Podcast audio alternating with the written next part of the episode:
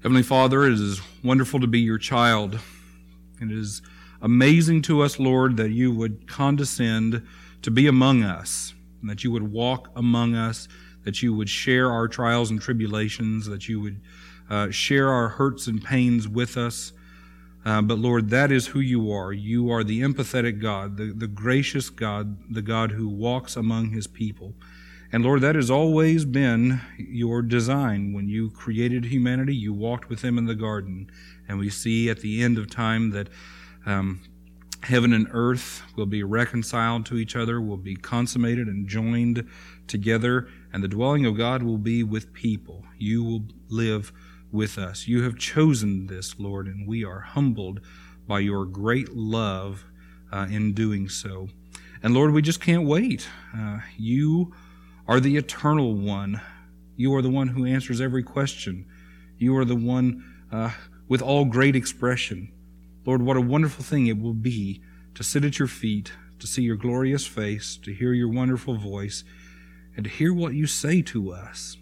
All of your words, Lord, are life giving. So, Lord, please help us to look forward to hearing your voice. In the meantime, Lord, keep us at your feet in prayer remind us to pray, urge us to pray. And Lord, when we read the word, help it, Lord, to be life giving to us. Help us to see how life giving it is, how interesting it is, how wonderful it is, um, and how stimulating it is in our hearts and minds and souls to read your word, to understand your word. Lord, conform us to the image of your Son. Help us to become like the Bible says, little Christs, Christians, people who reflect you, reflect your character, reflect your glory, so that everywhere we go, we can be a blessing to others, just like you are a blessing to us. Help us this morning as we read your word, as we contemplate your word, to internalize your teaching. Move us, Lord. Help us to worship. Help us to serve. In Jesus' name we pray. Amen. All right. Open your Bibles to Matthew chapter 5. Matthew chapter 5. Uh, we're continuing our series on the Beatitudes. Uh, and remember, the Beatitudes is the first part of the Sermon on the Mount. And the way I sort of look at it is that uh, the Beatitudes, if you, if you can conform yourself to the Beatitudes, then you will be ready to hear the rest of the Sermon on the Mount. Hear it, uh, internalize it, receive it, and be conformed to it. Uh, if not, uh, maybe you're not ready yet. Maybe there's some work that's got to be done in your heart and on, on, your mind. And of course, that is a, continuous work that the Holy Spirit does in our, uh, in our mind and in our hearts to, to make us more like Christ, to remove the heart of stone and give us a heart of flesh. Um, let's go ahead and start. Let's just read the Beatitudes uh, together as our text, and then we'll be um, we'll be concentrating on verse five. Matthew chapter 5 verse 1, seeing the crowds, he went up on the mountain. And remember, uh, the way I, I, I, picture it, the way I want you to picture it is that he has been ministering all day with his disciples. Uh, he has seen people. He has seen what they're like. And, and the crowd stays in the village, but they go up, he and the disciples go up onto a mountainside and he does some uh, very strong teaching about what it's like to do ministry and, and, and, and you need to conform to these, but you also need in your ministry to be looking for people who are already conformed to some of these images here because they are the ones that are ready for the gospel. They are the ones that are ready to receive the kingdom of God. So seeing the crowds, he went up onto the mountain, and when he sat down, that is when he assumed the posture of a teacher, assumed the posture of the rabbi, the, ra- the disciples came to him, and they sat at his feet too, and they, they sat there waiting to hear, knowing that he was about to open his mouth, and all wisdom, all oracles, all teaching, all truth from God uh, was about to come out, and he taught them, and he continually taught them. Every time he taught, it was just like that. The great rabbi sits. The disciples come and sit and they listen to him and he opens his mouth and all wisdom flows out and he taught them saying, Blessed are the poor in spirit, for theirs is the kingdom of heaven. Blessed are those who mourn, for they shall be comforted. Blessed are the meek, for they shall inherit the earth. Blessed are those who hunger and thirst for righteousness, for they shall be filled. Blessed are the merciful, for they shall obtain mercy. Blessed are the pure in heart, for they shall see God. Blessed are the peacemakers, for they shall be called sons of God. Blessed are those who are persecuted for righteousness' sake, for theirs is the kingdom of heaven. Blessed are you when men revile you and persecute you and utter, utter all kinds of evil against you falsely on my account. Rejoice and be glad, for your reward in heaven is great, for so men persecuted the prophets who were before you. Back to verse 5. Blessed are the meek, for they shall inherit the earth. Uh, I'll, I'll confess to you that I've got a chip on my shoulder about something. Uh, in almost every Hollywood movie, especially in an old Western, the preacher is a spineless coward. Whenever danger comes, whenever the Dalton gang enters town or whoever else it is, um, the preacher who is this very pharisaical person who is very stern, who uh, uh, puts all kinds of, of pressure, hypocritical pressure on people to, to serve the Lord. When danger actually comes, he turns yellow, he melts, he's spineless, and he leaves, and it's left up to the gunslinger to save the day. And I hate it. I can't stand it. I resent it because I am a preacher. And I have always hated and I always wanted to do everything I can to prove that stereotype wrong. Um, but the fact is, I don't have to do it. There are, in fact, several uh, clergy from history who were very brave people. I just got through reading a, uh, a book. It was a very short book, and it was filled with seven mini biographies. And the book was written by Eric Metaxas. Eric Metaxas is a he's a believer and a great biographer. Uh, any of his books are are going to be really good. I, I, just just uh, Eric Metaxas. Just Google anything written by him and read it. You're going to love it. Uh, this book was actually the first book about by him that I ever read, and it's called Seven Men. Seven Men. And it's actually inspired uh, me to a, a, sermon series down the road about fatherhood uh, because several of these men, it was their father. They, they had strong fathers in their life, uh, and, um, and, and that is what pushed them to the greatness that they had. But in this, in this book, there are seven men, all Christian men, who did amazing things for God. And three of them were clergy. Three of them were clergy. Uh, the first one uh, that I came across in the book was uh, Dietrich Bonhoeffer. Dietrich Bonhoeffer. Dietrich Bonhoeffer uh, was a German theologian uh, and pastor, and when um, when Hitler was rising to power, he came to the U.S. He actually spent a lot of time at a church in Harlem, and that was where he had this great um, encounter with the personal God. Uh, whereas God, for theologians, for seminarians, God can become a, a subject to be studied. But he saw in that church in Harlem a, a, real people who loved a real God and had a personal relationship with Him, and it really brought him to uh, sort of a, a born again type uh, type status when when that phrase "born again." Of course, it's in John, but but the spiritual rebirth that, that, wasn't so um, so widespread in, in evangelism in those days. And he had a chance to stay in the United States. In fact, he, he had his passage bought and paid for to go to the United States. Um, but he felt in his heart the leading of the Holy Spirit to stay in Nazi Germany after Hitler had risen to power and to preach against the Third Reich openly. And then when he couldn't do that anymore, preach against the Third Reich uh, underground. And when he couldn't do that, uh, take part in a plot to assassinate and remove Hitler. And it didn't work out. It didn't work out. And he spent many days, many years in uh, prison, writing, talking about ethics, talking about the, the choices that he made, talking about what it was like um, to serve God uh, to such extreme devotion. And he died days before the war was over. Terrible tragedy. And I believe he was exactly my age. So at his age, at that point in his ministry, the extreme bravery that was called upon him led to him having a timeless legacy by the time he was 43 years old. Incredible. Um, the second, the second uh, clergy, the brave, a very brave clergyman in, in this uh, book was a guy named Eric Liddell. And Eric Liddell was an Olympic runner. He uh, set a record in the 1924 Olympics. Uh, the movie Chariots of Fire is about him and about his Olympic career. Uh, what most people don't know about him, uh, if you know anything about him, is that afterwards he went to be a missionary in China.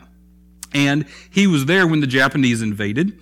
Uh, he sent his wife and daughter home, uh, got them out of China, uh, sent them to Canada, which is where they were from. He was Scottish, they were Canadian.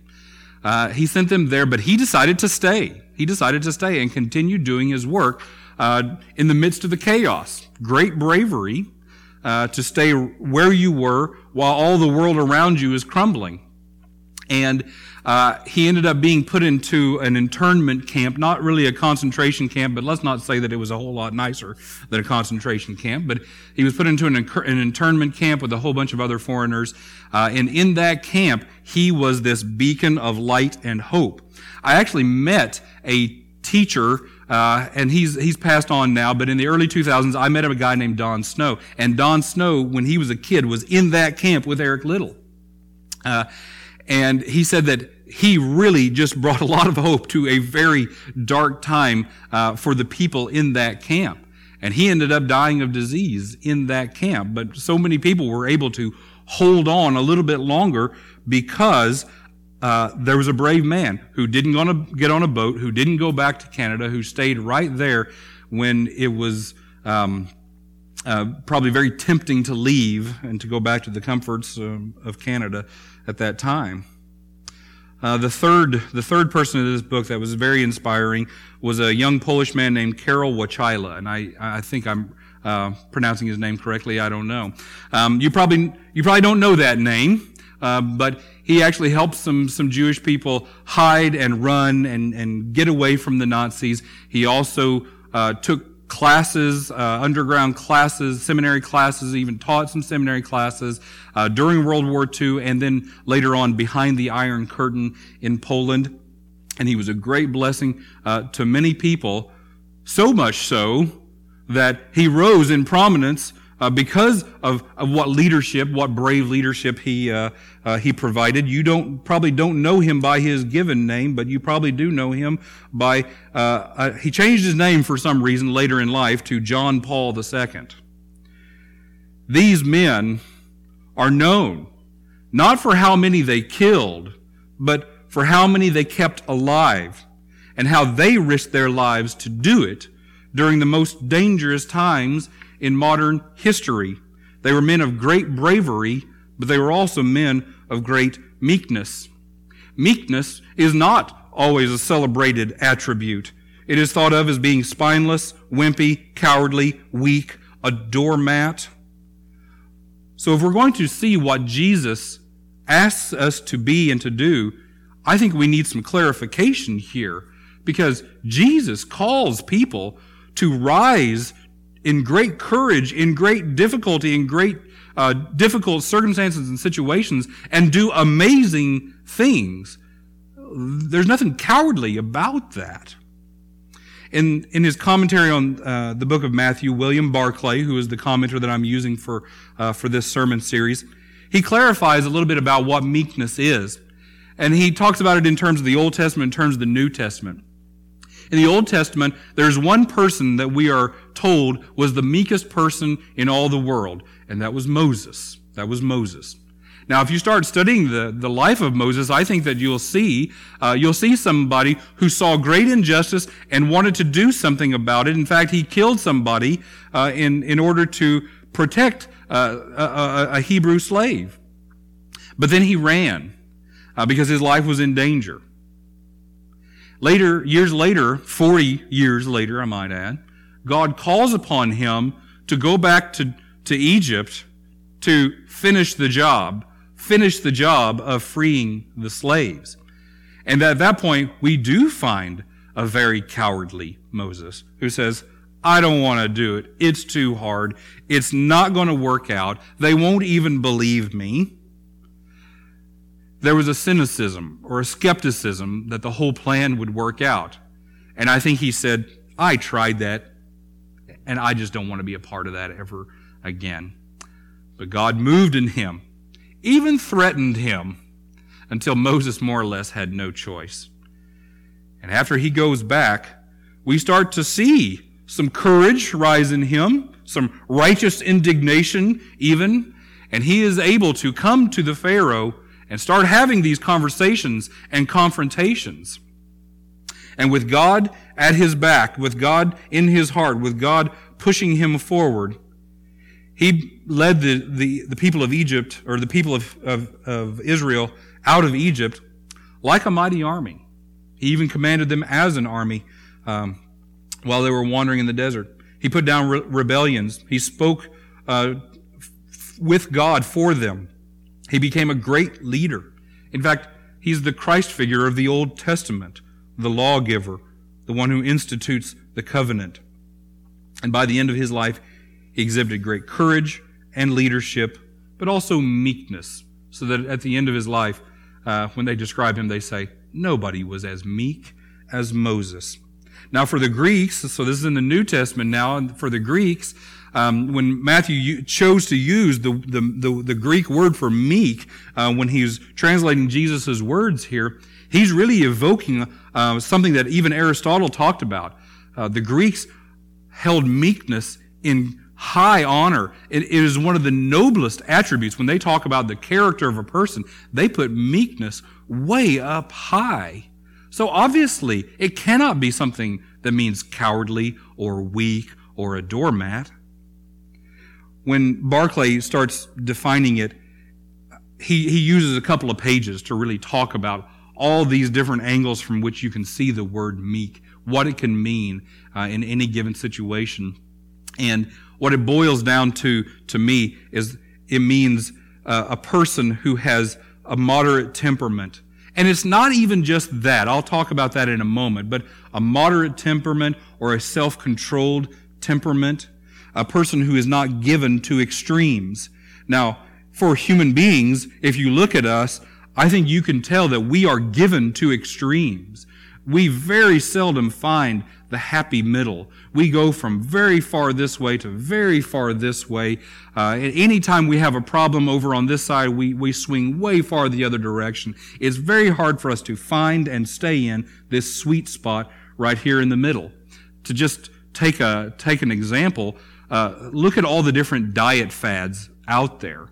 Whenever somebody purposes in their heart to lose weight, they never ever do the hard thing of being moderate. They always go to some sort of extreme.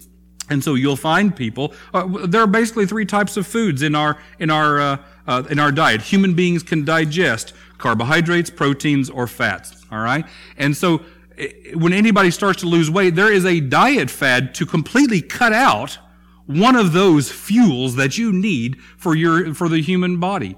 Uh, we have many different food, you know.